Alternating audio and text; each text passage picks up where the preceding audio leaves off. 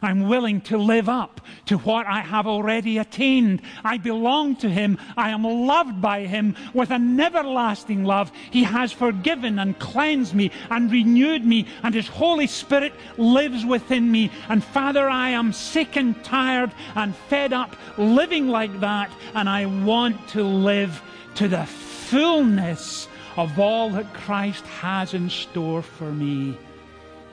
I am ready to press on. Welcome to First and Foremost, a weekly broadcast of First Presbyterian Church in the heart of downtown Greenville. Senior Pastor Richard Gibbons invites you to join us as we study God's Word together and discover what is first and foremost in our lives. If you have your Bible with you, could you turn with me, please, to Philippians chapter 3 as we read verses 10 through 16. As many of you know, we have been steadily working our way through Philippians. And last Sunday morning, we tackled the first half of chapter 3, and today we're tackling the second half. And you'll find it on page 1829, 1829 of the Church Bible. I want to know Christ and the power of his resurrection and the fellowship of sharing in his sufferings and becoming like him in his death, and so somehow to attain to the resurrection from the dead. Not that I have already obtained all this or have been made perfect, but I press on to take hold of that for which Christ Jesus took hold of me. Brothers, I do not consider myself yet to have taken hold of it, but one thing I do Forgetting what is behind and straining towards what is ahead, I press on towards the goal to win the prize for which God has called me heavenward in Christ Jesus. All of us who are mature should take such a view of things. And if on some point you think differently, that too God will make clear to you. Only let us live up to what we have already attained. Amen. And we trust that God will bless to us this reading of His holy word. One of my favorite memories as a child is going to the movies. And I remember quite distinctly, I was around eight or eight and a half, the day that my older brother and older sister took me to the cinema to see The Wizard of Oz.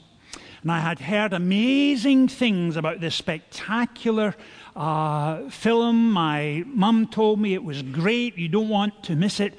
And I sat there full of anticipation. And when it came on the screen, and the curtains pulled back, and the music began, and it was in black and white, I thought, come on, how can it be any good? It's this old, it's in black and white.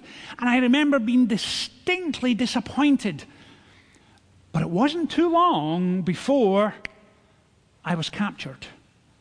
Focus moved to Dorothy and her dog Toto, and Auntie Em, and Uncle Henry, and then, of course, a tornado was coming.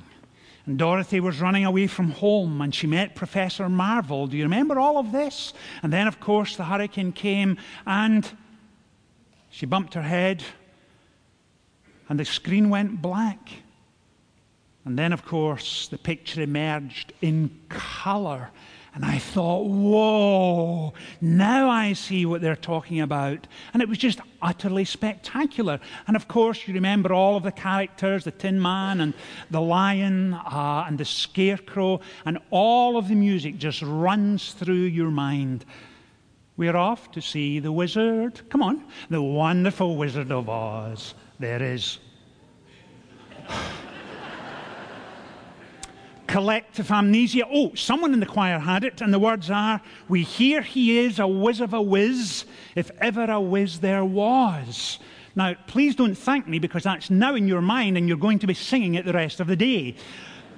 It has that kind of impact. It is a great movie. In fact, it was on recently, and as soon as the flying monkeys arrived, I watched the rest of it from behind the couch. What a movie! And of course, at the end, as Dorothy begins to wake up, what is she saying as the camera focuses on her? There is no place like home. No place like home. There is no place like home. And if you have ever had to leave home to go to college or move to another city or another state, all that was familiar, all the things that brought you joy, the known things that brought happiness, when they're no longer there and you become homesick, that is tough. I have to confess, I feel it around Christmas time. Of all the time of years, about three days before Christmas and three days after, I struggle with homesickness because you miss all the things you love. And as we've been working our way through Philippians, several Sundays the Apostle Paul has talked about what does it mean to be a vital, growing, dynamic church of God. And one of the things he's emphasized again and again is that the church should be a place that provides for us a strong spiritual home, a place to belong. The other emphasis, if you remember over the weeks, has been this that the church is always going to be a place that is warm and welcoming, a place that is life giving, a place that is life affirming. But first and foremost, we are called to be a people who engage with the living God. And that's why on a Sunday morning, over and above all the other things we do, the primary thing we do on a Sunday morning is to open up God's Word and study it together. Because we believe that in engaging with this book, we engage with the very Word of God. And as a church, on a Sunday morning, as we wrestle with the principles we find here, we seek to learn from them, then apply them to our lives in the messiness and the demands of everyday living. And so this morning, as we come to the second part of chapter 3, notice how Paul begins. And we're kind of stepping back a little to the end of last Sunday morning, because if we don't deal with verse 10, we won't really be able to make sense of verse 12. So notice again what he writes in verse 10. He says, I want to know Christ and the power of his resurrection. And if you were with us last Sunday, you'll remember we said this that there's a particular word that theologians use about what it means to be growing in your faith what it means when God puts his hand upon you and shapes and fashions you and enables you to be more Christ like in every area of your life. And that word is called sanctification. So forgive me for being technical, but it's a word you need to know and remember. Sanctification is that technical name for the process by which God enables us to be more Christ like. And it's a process that lasts our entire life. And so when Paul is writing those words and saying, I want to know Christ, what he's saying is this I want to know Christ in a deeper, fuller, richer way. I am not fully sanctified and therefore I am not fully satisfied. And he has a hunger and a thirst and an appetite to experience Christ all the more in every area of his life. And remember who's writing. This is the Apostle Paul, a man who's had a greater revelation of the things of God than anyone else, with the exception of Christ himself. Author, apostle, writer of numerous New Testament epistles. And he is saying, I am not fully sanctified, and therefore I am not fully satisfied. I want to know him in that fuller, richer, deeper way. And the good news is this the second part of the chapter, Paul spells out in detail how that works. So, if last week we finished with the theory, this week we're looking at the practical application of what he means. So, follow with me verse 12. And he says, Not that I have already obtained all this or have been made perfect, but I press on to take hold of that for which Christ Jesus took hold of me. Brothers, I do not consider myself yet to have taken hold of it, but this one thing I do, forgetting what is behind, I now press on. And twice he uses that phrase, I press on. And what he's saying is this He's saying, I do not consider myself to be there yet. Now remember, this is the Apostle Paul who's gone as far down the Christian road as possible to go. He's about to go on trial for his life. He may be sentenced to death. He doesn't know, but as he looks back on his life, he says, Forgetting that which is behind, I now press on. Not fully sanctified, therefore not fully satisfied. Now, notice what he says forgetting what is behind. Now, what does he mean, forgetting what is behind? Now, last week, in the earlier part of the chapter, Paul talked about what does it mean to have a religious upbringing. And he said, I'm a Hebrew of Hebrews. I'm a member of the tribe of Benjamin. He said, as to the law, a Pharisee. In other words, Paul was saying this I know what it means to be raised in a religious home. I know what it means to go to the temple or the synagogue week after week. I know what it means to be involved in sacrifice. I know what it means to participate in high days and holidays and the great festivals of my Jewish background. I have covered all of that.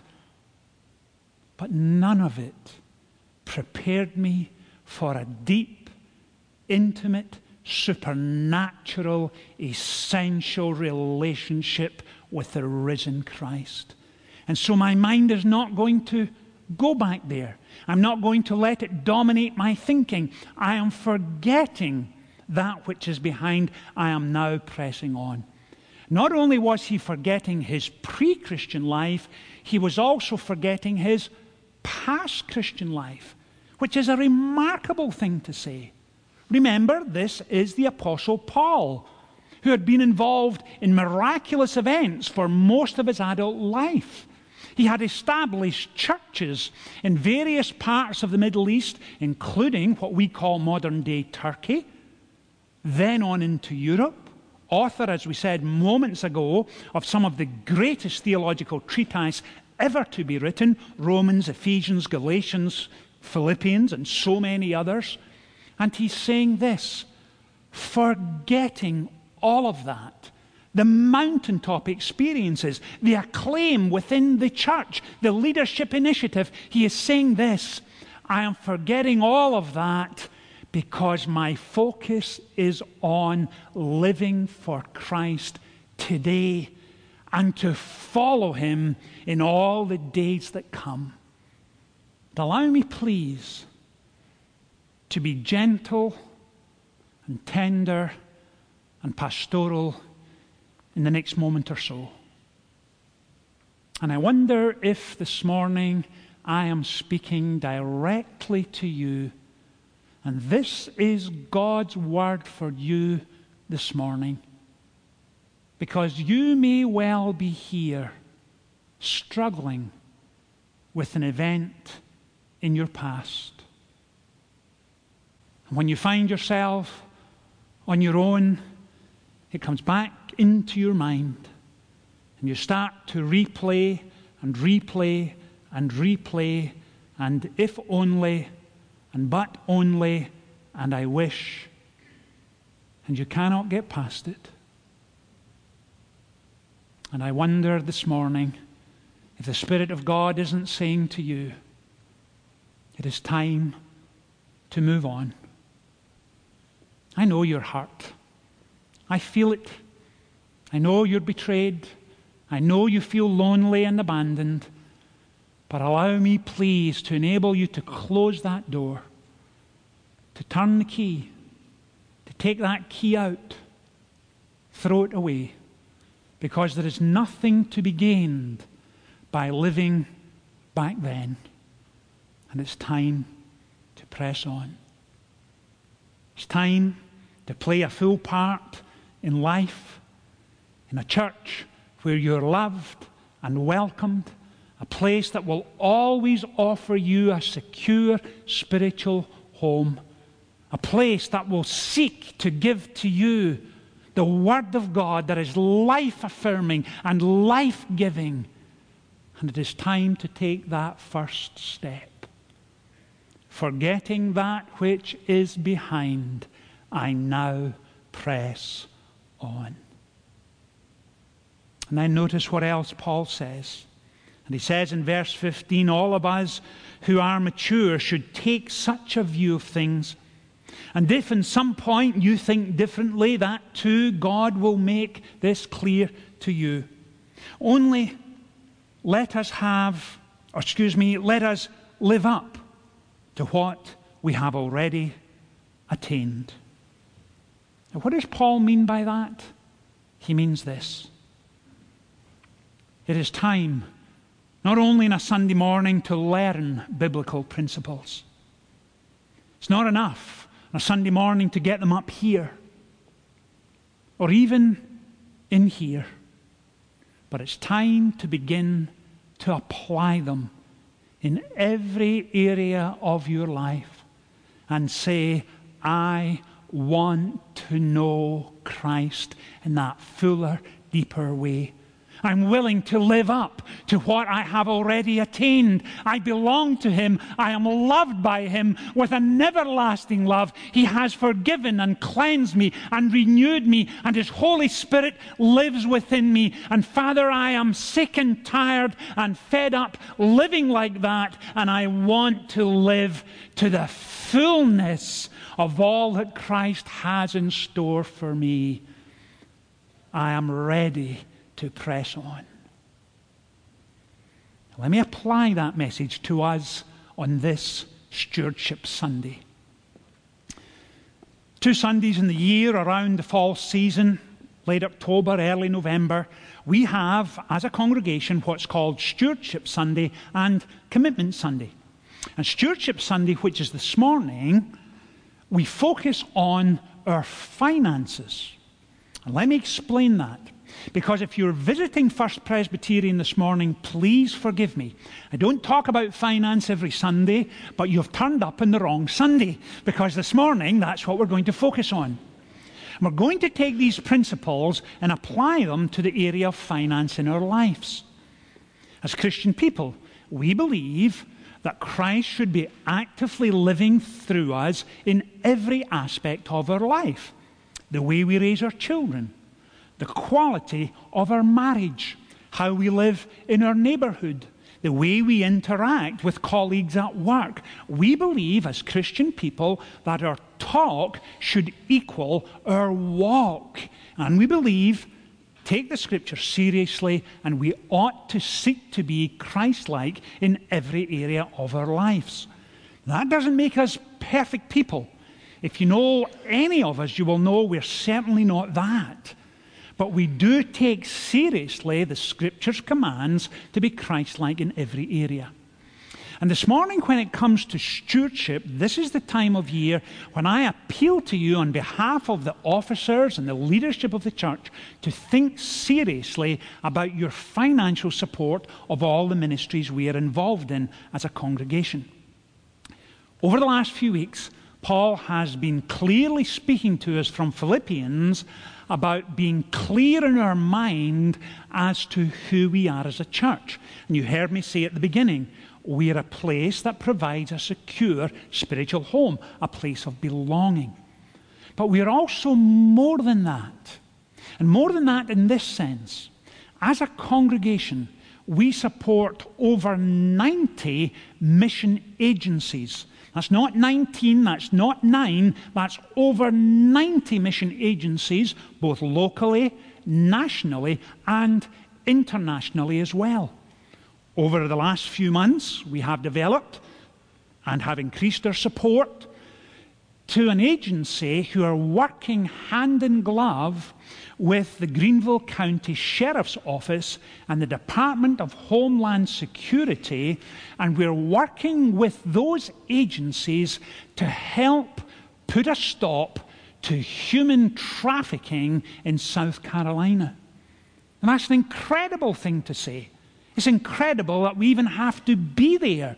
But human trafficking and the sex trade exist in South Carolina. And as a church, we say enough is enough. Selling people into sexual slavery and human trafficking should absolutely not be tolerated. And as a church, we are willing to say, we care we want to make a significant difference in the lives of those who have to live under these conditions. And so we have stepped up our support and encouragement to these ministries. That gives you simply one example. We'll come back to a few more later. Another two examples that come immediately off the top of my head is that we're working with two congregations in Egypt, in the Cairo area. You heard me talk about them a little last week, who are doing spectacular spectacular work in the midst of abject poverty. There is the gospel breaking out, impacting and transforming lives. And more than that, in Kirkuk, in Iraq, and Aleppo, Syria, in the last few months, we have stepped up our support of ministries who are helping families who have nothing. Can you imagine what that is like? To live in a war zone and to lose your home, lose members of your family, have nothing, and you have young children. But please remember this when you see it on the television news, you as a congregation are right there helping. Let me come back to Greenville for a moment. We're supporting the Greenville Free Medical Clinic for people who have nothing. We're supporting the Bel Air Community Mission, the Piedmont Women's Centre, many others. Shepherd's Gate, one final example. Shepherd's Gate is a women's shelter. And when ladies find themselves at Shepherd's Gate, it means this that they have suffered at the hands of domestic violence, and they have nothing and nowhere to go. If you have never been on the receiving end of domestic violence, thank God. Thank Him. That is traumatic and debilitating and crippling. Someone you once loved has turned violence upon you. Talk about abandoned and betrayed. Talk about children having to live with the trauma of it. And right there at Shepherd's Gate, as part of Miracle Hill, we are supporting those at the cutting edge in all of the misery and messiness and challenges of the dark side of our life here in Greenville. You are there making a difference. And if over the years, when it comes to Stewardship Sunday and Commitment Sunday, when you receive your pledge card and you have prayerfully signed up and you have invested in ministries that make a difference, please hear me. Thank you, thank you, thank you, thank you, thank you, thank you. I could not be more proud of who you are and what you are doing. And an amen belongs right in there. Amen. You do spectacular work. Thank you. Now, in our congregation, we have a membership of around 3,500 people, around 1,600 families, individuals who should be given but a thousand give, and around 600, 630 don't give on a regular basis. And if you're here this morning and you're tempted to say, Richard, listen, I agree with what you're saying, I hear all that you're saying, but you know, I've never really got into that habit of giving regularly. Well, here is my challenge to you this week. When you receive a letter from us as a congregation, take that letter out Sit down at the dining room table or the kitchen table with your family and your children, your wife, your husband, and say, What are we going to do this week to contribute to all that First Pres are doing? That's a big conversation. That's not an easy conversation to have. But as Christian people, we're not called to have easy conversations. We're called to be a people that make a difference, a people whose dreams are greater than their memories. And start this week. Next Sunday morning, immediately before the sermon, about the halfway mark in our service, we will stand to sing right after the offering, and tables will be here at the front. And you have the opportunity as a family to step forward and say, I want to contribute. I am excited to invest. I want to make a difference in the lives of those who have very little. I believe in this church. I believe the gospel matters. I believe we should be equipped and engaging the culture and society around us. And I believe it matters when we step up and say, We care. Please take that seriously this week. And if you're tempted to think and say, Richard, again, I hear you, but the $25 I will give on a Sunday morning really won't make that much of a difference to a church this size, please hear me. If every individual and family who do not currently give gave $25 per week from now on, our income would go up $657,000, over half a million Think of the difference we could make with those kind of resources. Folks, this is a challenging Sunday. And it ought to be. It's designed that way. Because when He calls us, He's intentionally calling us to be the people of God and to live up to who you already are and to be the people who have an appetite for the things of God, who are pressing on and who long to be a people whose dreams are greater than our memories. Amen? Amen. Amen. Let's pray together. Father, thank you for this powerful passage of Scripture. And as we draw our sermon and our study to a close this morning, we ask that we would live in the light of all we have learned this morning. Help us, please, to take those practical and prayerful steps of moving forward in order to support and encourage and strengthen the ministries you have called us to. Father, work in each of our hearts and souls this week that we might respond to you. In Jesus' name we pray.